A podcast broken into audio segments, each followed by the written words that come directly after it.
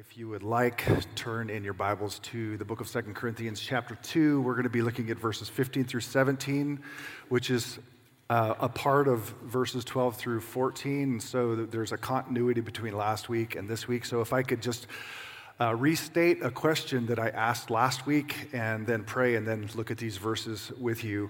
I asked the question We embrace the cross, that is the cross of Jesus, we embrace the cross as a source of life. But do we as believers also embrace the cross as a way of life? A source of life, way of life. That is, we enjoy the benefits of the cross, but do we practice the pattern of the cross? Was the question. Um, where Jesus, of course, teaches us that part of discipleship is to um, take up a cross and, and follow him. So that's rich in this book and in these verses that we're about to look at. So with that said, let's pause and pray. Father, we pray with the psalmist that you would be gracious to us, that you would bless us, and that you would make your gracious, favorable face to shine upon us. But not just for us, we pray that so that your ways may be known on earth and through us your saving power among all nations. Father, we want to see our place living right here in this time for as many years as you give us in light of the whole, in light of the big picture, in light of eternity, knowing that we're on this magnificent event, adventure that began eons of time ago that will end in a new creation. And each and every one here plays a significant and vital part of that unfolding journey and adventure. And while we look forward, Lord, to um, reaching the shores of a new creation, we know that we have work to do and we have a responsibility to bear as, as followers of Jesus, which makes a very real impact um, on eternity. So we pray for that this morning for perspective, and we pray for grace and strength to be who we really are as believers. Help me to teach in a way that's accurate and true to the text. In Jesus' name, amen. Well, let's start off by talking about, um, just for a second, our five senses, you know, by which we experience the world. I think all of us would be agreed that they are tremendous gifts of the Lord. And if we didn't have this ability to see and hear and taste and touch and smell, that we wouldn't learn anything. Um, that through these things we experience both beauty and pleasure as well as pain and danger. That through these senses we can be warned as well as experience like wonder, right? That's the senses that God Himself has given to us. Now, in my opinion, the one that gets the short end of the stick or the shortest end of the stick of all five senses is our sense of smell. It's just, just my opinion. We rely heavily upon sight, um, our hearing, touch, how, how would we feel if we couldn't like embrace uh, the loved ones, hug? It'd be hard for us, or, or, um, or hearing or tasting. But smelling, I kind of think it's kind of the caboose, if you will. But when you stop to think about it, you realize, man, there's a lot of uh, there's a lot of beauty and wonder in this gift of smell that we have right? I mean, on, on the one hand, it can warn you of danger. You smell smoke and you know maybe there's fire. Or it can tell you something is dead in your office. I, uh, this, is, this is the truth. Um, a few months ago, I, I smelled something in my office. It was, my, my, my office smelled off, right? Off just means it doesn't quite smell right. And it wasn't me, okay? Uh, and I just didn't really pay that much attention. I just thought maybe it smells bad outside. Sometimes it smells bad in Fairfield, and maybe it just happened to get you know, condensed into my office. Well, days went on and it got worse and worse. And I actually suspected that someone was playing a prank on me at one point. There's a, a devious um, director of our tutoring center who likes to play practical jokes. So I thought maybe. But finally, it got so bad. And let's just be honest, it's really hard to like study the Bible and smell. It, it kind of smelled like rotting flesh. Now, someone in the first service says, You've smelled rotting flesh before? I'm like, I grew up in the country, man. There were dead skunks and dead squirrels, and there were even dead deer sometimes laying out in the hot summer Northern California sky, and it stinks. So it started to smell just like that. Not quite as bad as a rotting deer, but it was, it was bad.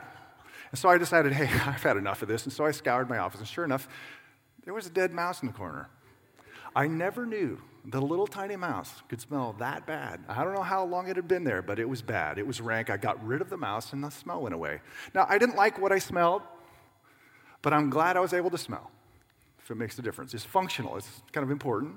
Now, on the flip side, one of the things that brings me great pleasure is when I come home, especially during the winter season when it's cold out, and to open the door, front door to my house, and be greeted by a waft of beef stew that's been you know cooking in the crock pot for six hours and the whole house smells like beef stew. I just want to go to heaven at that moment right? Beef stew with onions and carrots and all just so wonderful right? There's so many things that we, we smell that we, we love. Of course we know we can't taste if we can't smell. So with smell we also get taste thrown in there we like the, the smell of, of fresh babies at least i do a lot of people do, unless it's a dirty diaper, that's a different story. But uh, smash smell of babies, or maybe your favorite person's cologne or perfume, you're like, oh, they're here. Or the smell of the ground after a first rain. I love that smell. Or fresh cut grass. I actually like the smell of fresh cut grass. I think a lot of people do. But one of my favorites is, you know, there's this smell that comes into my truck windows when we make ourselves when, when, we travel above the like the oak line into the pine tree line up in the, uh, the, the Sierra Nevadas, and it's this mixture of pine tree and sage. And because I've camped my whole life up there, it's like going home. I just like feels like home. You can smell bad things or wonderful things that bring you pleasure. Now, you're thinking, what in the world does this have to do with the Bible, Dan? Well, first of all, it has to do with the passage we're going to look at this morning. But even before our passage, it has to do with a theme in the Old Testament that I think, if we don't take into consideration, you'll lose the sense of it. That God actually describes himself as a God who smells things. Now, he's not being literal, he's speaking in human language so we can understand, but, but he smells things and he takes pleasure in what he smells. So, after the flood waters recede during the time of Noah, Noah built an altar, and on that altar, he uh, offered a sacrifice, a burnt sacrifice. And this is what it says Then Noah built an altar to Yahweh, the Lord, and took some of every clean animal and some of every clean bird and offered burnt offerings on the altar. Now, that's a lot of animals and a lot of birds. And when the Lord smelled the pleasing aroma the Lord said in his heart, I will never again curse the ground because of man, for the intention of man's heart is evil from his youth. The flood was about God being mad and angry, and he had a right to be. There was violence that filled the earth. But after the flood, Noah offers a sacrifice, and the idea is the smoke from that sacrifice went up, and God was pleased. And then he makes a decision. Actually, he enacts a covenant that he would never destroy the earth by flood again. That is, Curse, turn to blessing. Judgment, turn to covenant promise. So you have this idea of a sacrifice that is a pleasing aroma to the Lord. Now, as you move into the other books of the Old Testament, Exodus and Leviticus, this is repeated over and over and over again that you're supposed to offer up these sacrifices, animal sacrifices, and they are a pleasing aroma to the Lord. Like he's just like, yes, why would God take pleasure in um, the smoke of a sacrificed animal? Well, as I said, it's, it's, it's, it's not because um, God has a physical nose. It's not because he likes the smell of barbecue, as good as that is. Nor is it because it makes him hungry. So, why is it? Why is it God takes pleasure in the smoke of a sacrifice, in a sacrifice? And I think it comes down to this that between a holy God and sinful people, God takes pleasure in the fact that these sacrifices symbolically offer a way of acceptance and redemption and forgiveness of atonement. That is, that covers over sin so that we can be restored and reconciled and therefore live in relationship to God. Or looked at differently, it sustains God's holy character at the same time shows his mercy. So when an animal is sacrificed, God is reminded through that sacrifice of redemption. That is, through the death of an animal, people live. Death, life. Of course, we know as you move into the New Testament that those sacrifices that were made were just trailers, as in a movie trailer, just a preview, just, just a, an anticipation of the one true, once for all sacrifice that Jesus himself made on the cross, where he willingly, of his own accord, out of love and out of trust and obedience to his Father, fully and completely laid out his life, suffered, and died as the sacrifice to pay for our sin so that we could be forgiven and have life. And we'll, of course, throw the resurrection in there, not throw it in there. It's actually part of the whole um, death and life. And I believe, based upon these Old Testament texts, that a moment of pure pleasure on the Father's part was when his Son gave his life for sinful people. And God was like, Yes. He's pleased at the willing sacrifice of his own son for the sake of bringing sinners home. So you have this idea of a pleasing aroma of sacrifice, of atonement, redemption, of God bringing life out of death. Now, that is the sacrifice, that is the cross, and we receive many benefits from that cross. I mean, actually, all of our benefits, eternal benefits, come through the cross. But in response now to this huge sacrifice that's been made for us, we are called to live the same pattern. The same pattern. We saw part of that last week. Paul, in the scripture we just read, or Doug just read, tells the believers of Rome, the Roman church, he says, in light of the gospel of what Jesus has done on your behalf, I urge you, brothers, in view of God's mercy, to offer your bodies as a living sacrifice. That is, there is supposed to be an aroma that rises from our life, a life lived in sacrificial devotion to Jesus, his message, and his mission. Jesus, his message, and his mission. We are to see our lives, if you will, as sacrifices that offer up an aroma to the Lord. And that's what's in view when we read these verses in 2 Corinthians chapter 2, verses 15 through 17. But I'm going to back up to 14 because it's all part of the whole. He says, But thanks be to God, who in Christ always leads us in triumphal procession. Pause there.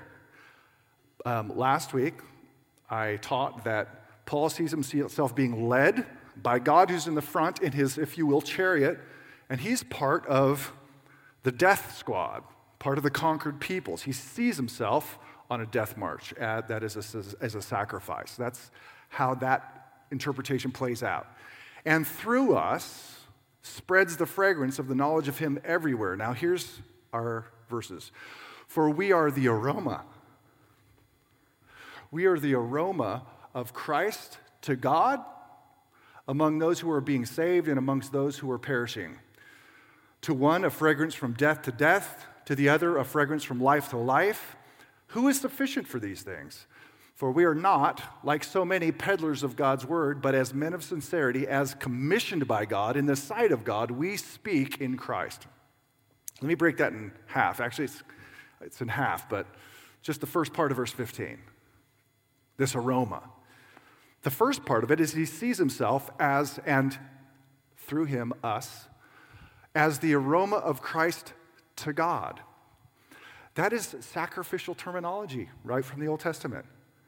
Um, it's worship terminology, because when they came and made their sacrifices, that was worship to the Lord. To say, You're number one in our lives. We trust you with our future. For we are the aroma of Christ to God. Paul's highest and the Christian's highest allegiance and loyalty, service, is to God in worship. That's, that, that's the great end for which we were created to worship God with our lives.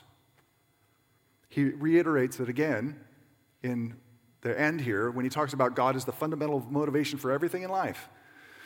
He says, verse 17, for we are not like so many peddlers of God's word, that is, people who are using God's word to, for some other end, whether it's to make money or whether it's to get praise or whatever. He's like, we're not like that. Our motive is that we're sent by God, and we do this in the sight of God. And he does so as the aroma of Christ. The aroma of Christ to bring pleasure to God. What is that? It's not just an aroma, it's the aroma of Christ. That is, when God looks down as we're living sacrificially in devotion to his to, to Jesus, his message and his mission, God smells and he's like, Yes. What I smell on my people is Jesus. That's what I smell. Let me say that again. The sacrificial devotion to Jesus his message and his mission, and we're willing to sacrifice ourselves for that end, then God is like, Yes, they smell like my son. And that brings pleasure to him. And we should want to bring, bring pleasure to God.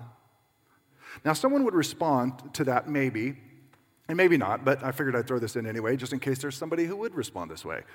Someone might respond, Wait a second, so I can bring more or less pleasure to God, but aren't I completely forgiven? Right? The cross has completely forgiven me as a believer from every past, present, and future sin? Yes.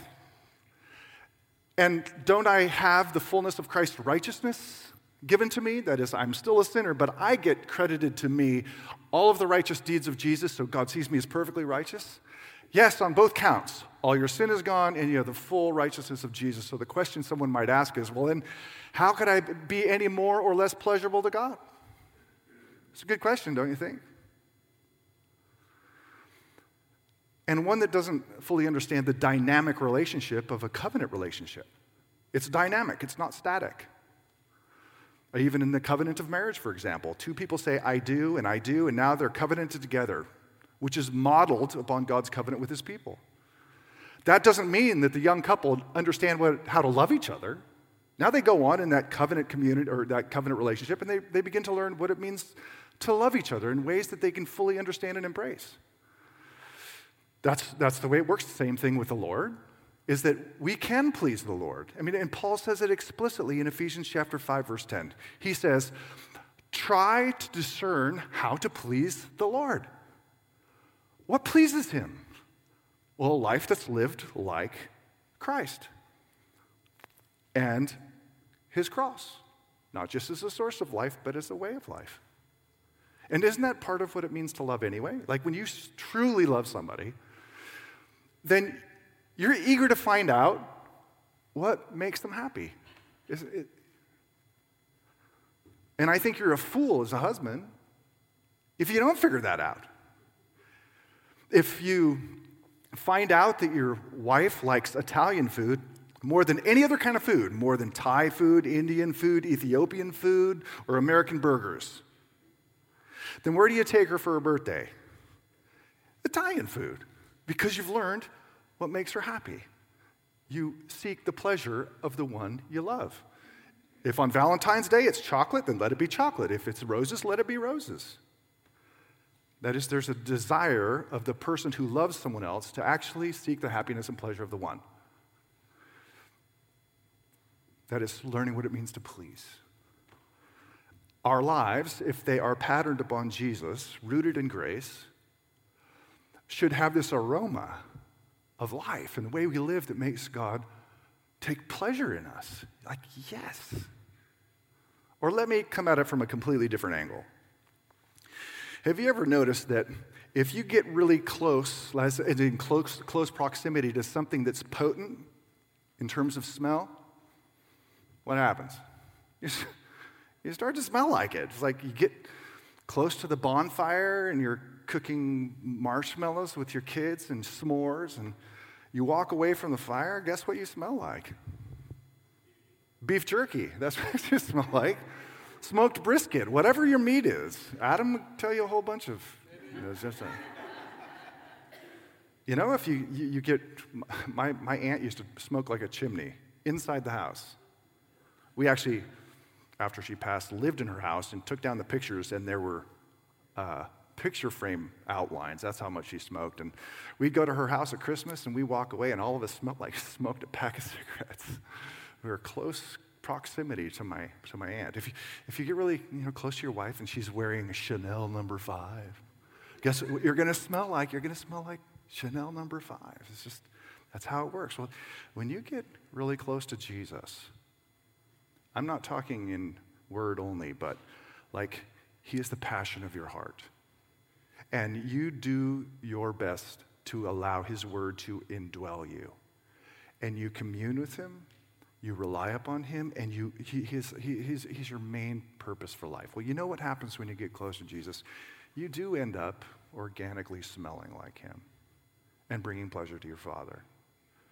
That's what happens. Pleasure to God as we live a life that is sacrificially devoted to Jesus, his message, and his mission. And it should. I mean, you look back to when you were a kid, if you had a good dad, or mom, I suppose, it's just one of those things where when you, when you did something that you weren't asked to do as a chore and you did it and you saw your dad smile, you're just like, yeah, that, that's awesome, you know? He comes out and says, hey, Danny, thanks for mowing the lawn. Even though you chopped off most of the sprinkler heads, you did great, you know? There's that, that, that's money in the bank. Every boy wants to see the pleasure of his father. What Christian wouldn't want to see God smile? Like, yes. As Paul says, man, life lived in worship. Like, I, we are to be the aroma of Jesus. We smell like him to the Father, and as we do, he's like, yes. That's a motivation right there to, to live a life like Christ, is the pleasure of God.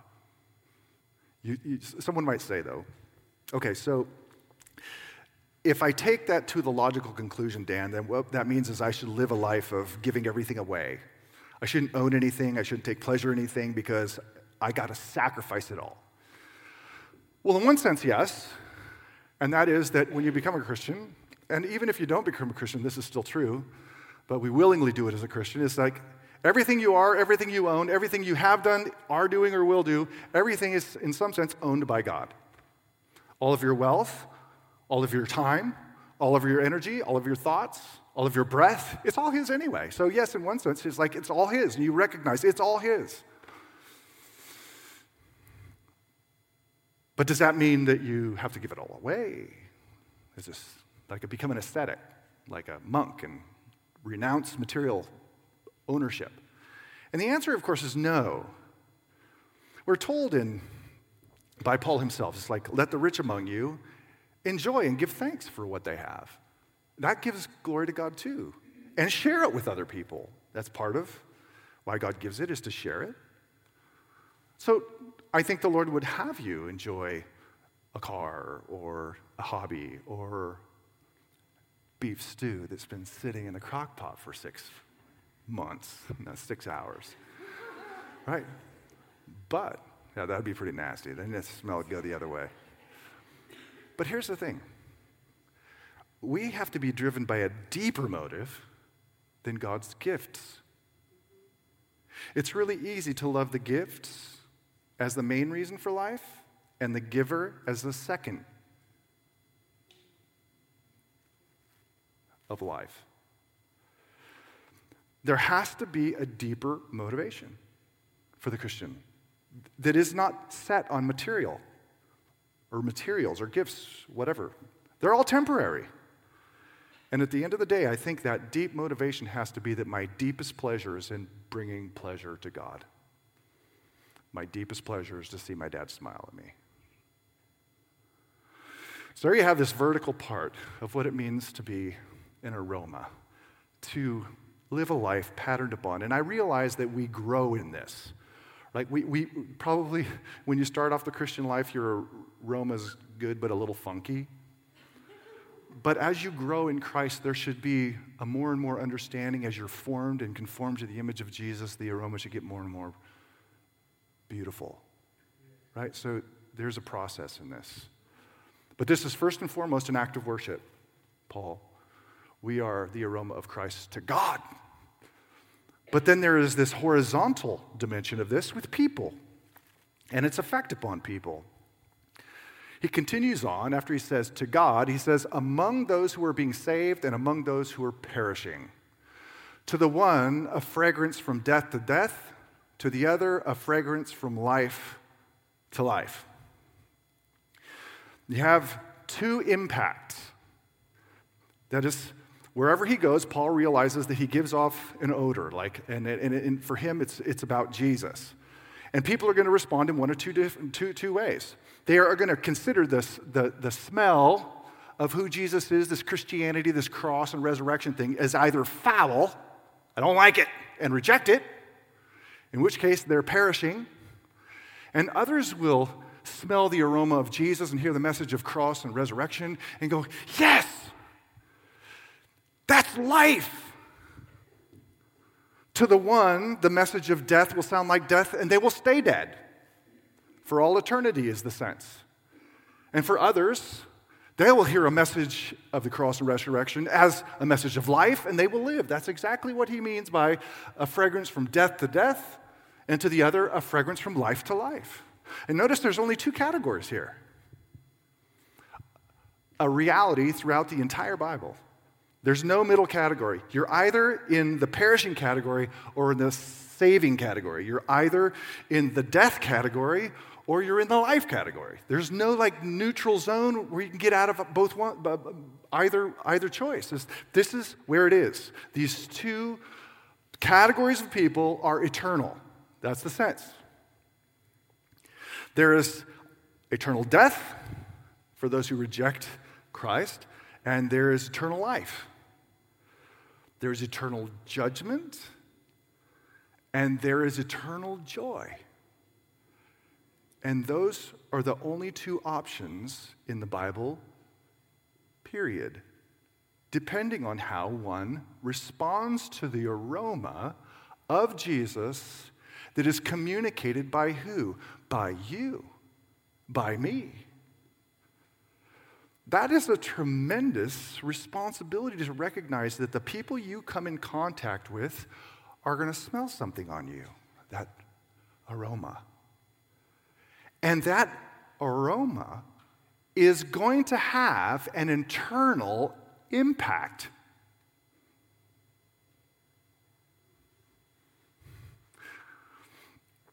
It doesn't do anything for you, does it? If you let that really settle in, like eternity, as in eons and eons of time of life or death, salvation or judgment, and you play a part in that, that's heavy. There's no way around it. It's, it's heavy. And I think we should feel the weight of that. Or if I may connect to something Veronica said in, the, in, in, in her welcome regarding the coronavirus, right? It's like, I don't know that I've ever felt something so intense in terms of, uh, of a virus or some kind of a disease. You know, the swine flu and the bird flu and the West Nile virus, it didn't seem as intense as this. Just the news and all of that stuff. I, I was actually really wondering how many people would come to church today. First service is full, and this you guys are you guys are awesome. You know what that means? You guys are you guys are fearless. You're the elect, you're the chosen ones of God. You decided, you know what, my numbers, my days are numbered. if coronavirus takes it, well, that's what God willed. And if it's cancer, it's cancer, you know? It's just like, wow, you're, you're awesome for being here. you're to walk in faith, not fear, right? But there's, there's a weight to it, isn't there? People are worried. It's affected hospitals, law enforcement. People have been quarantined. Others are shopping like we're on the edge of the apocalypse. right? And it's a, what do they say? Last time I read, it's a 2.3 mortality rate, which is great if you're the 98.7, or is that 97 point, yeah, 7. But if you're the 2.3, well, that's bad. There's a weight to it and everybody feels it, whether you agree with what's going on in the media or not. But here's something from what I know from the Bible and also just common human experience is the mortality rate in this fallen world is 100%. the mortality rate of living in this fallen world is 100%. Everybody's going to die in this room unless Jesus comes back, and I hope he comes back quick. You're going to die of coronavirus or die of cancer or die of a aneurysm or a heart attack or old age. Bottom line is the mortality rate of humanity is 100%. And it's what happens after that. When we move into eternal categories that really matters. And to recognize, Christian, I'm talking to you, I'm talking to me, living in my neighborhood and the people that I know. God is going to have an eternal impact moving in one of two directions, and there's only two by the aroma of your life. We should feel that weight. It's about something far bigger than just diseases, it's about sin, it's about eternal joy and eternal judgment. And God uses, He has ordained your life to play an eternal part of our future. That's heavy. At the same time, Paul felt the heaviness too, you know, which is why he said, Who's sufficient for these things? Are you kidding? God's using me to impact eternal pe- uh, people in eternity? Are you kidding me? Who's sufficient for these things? And the implied answer is no one's sufficient for this except God Himself, which Paul acknowledges. The next chapter, he says, Not that we are sufficient for, uh, to, in ourselves to claim anything is coming from us, but but our sufficiency is from God. He supplies. This is His sovereign work through our lives. He is the one that's leading this triumphant procession. So we got to trust Him to do His work. So while there is a heaviness to it, at the end of the day, He's the one who bears the burden. And if it weren't for that, man, I, I don't know that we could sustain the weight if we truly understood what's at stake. So our trust has to be in a sovereign God working graciously through our lives, as imperfect as our aromas might be sometime, to move people into one of two places. But it does kind of, I don't know, it's an appropriate, appropriate fitting place to ask the question Who do I smell like? Like when people get in really close, and again, I'm not speaking literal. When people get close to you, what is the taste they get? What is the smell they get? If they were to be really honest with you, would they say, you know, what I smell is a lot of selfish ambition, like watching you climb the ladder and it seems like you don't care who you have to crush to get there. Or lacking integrity with your clients, like you're willing to step on them in order to get ahead financially. It smells to me like, fine, like selfish ambition. Or if they got up really close to you, would they say, you know what? What I, the scent you give off is vanity. Vanity about physical beauty or strength. That's what, what it seems to be about. Or someone gets up close to you, and do you leave the scent of, of I like my things? I like wealth, and I like the freedom that gives me, and I like to talk about it. What kind of a scent are you giving off? Or are you giving off a, a scent that Jesus really is like in the pores of your life, like life, like garlic, right? You eat garlic and you smell like garlic. It's like I, I live and eat God's word, and, and, and Jesus like bleeds out of my pores. That's is that how it is? So that someone could say, you know, I, something different about him at work. I don't know exactly what it is, but he's the guy who typically shows up when somebody's hurt. Or he's the, she's, the, she's, the, she's the lady who takes one for the team in our workplace over and over again, just always there, willing to take the lower spot to help out. Or willing to just have God in normal conversation because it's part of the fabric of who you are. Would people, if they knew you, would they say, he or she smells like Jesus? That's, that's a good question, I think, to ask. Good question to ask. And it's worth living a life of sacrificial devotion to Jesus above all else, his message and his mission. Why? Motivation, first and foremost, as worship to God. But if I may end with one final one. We're going to get to it in chapter 4, and it's, it's part of the, it's the, it's the title of the series. Paul says, I consider the light and momentary affliction. Like all he went through, he considered it light as opposed to weighty, and temporary as opposed to permanent. I consider the light and momentary afflictions of this life to be preparing for us an eternal weight of glory beyond all comparison.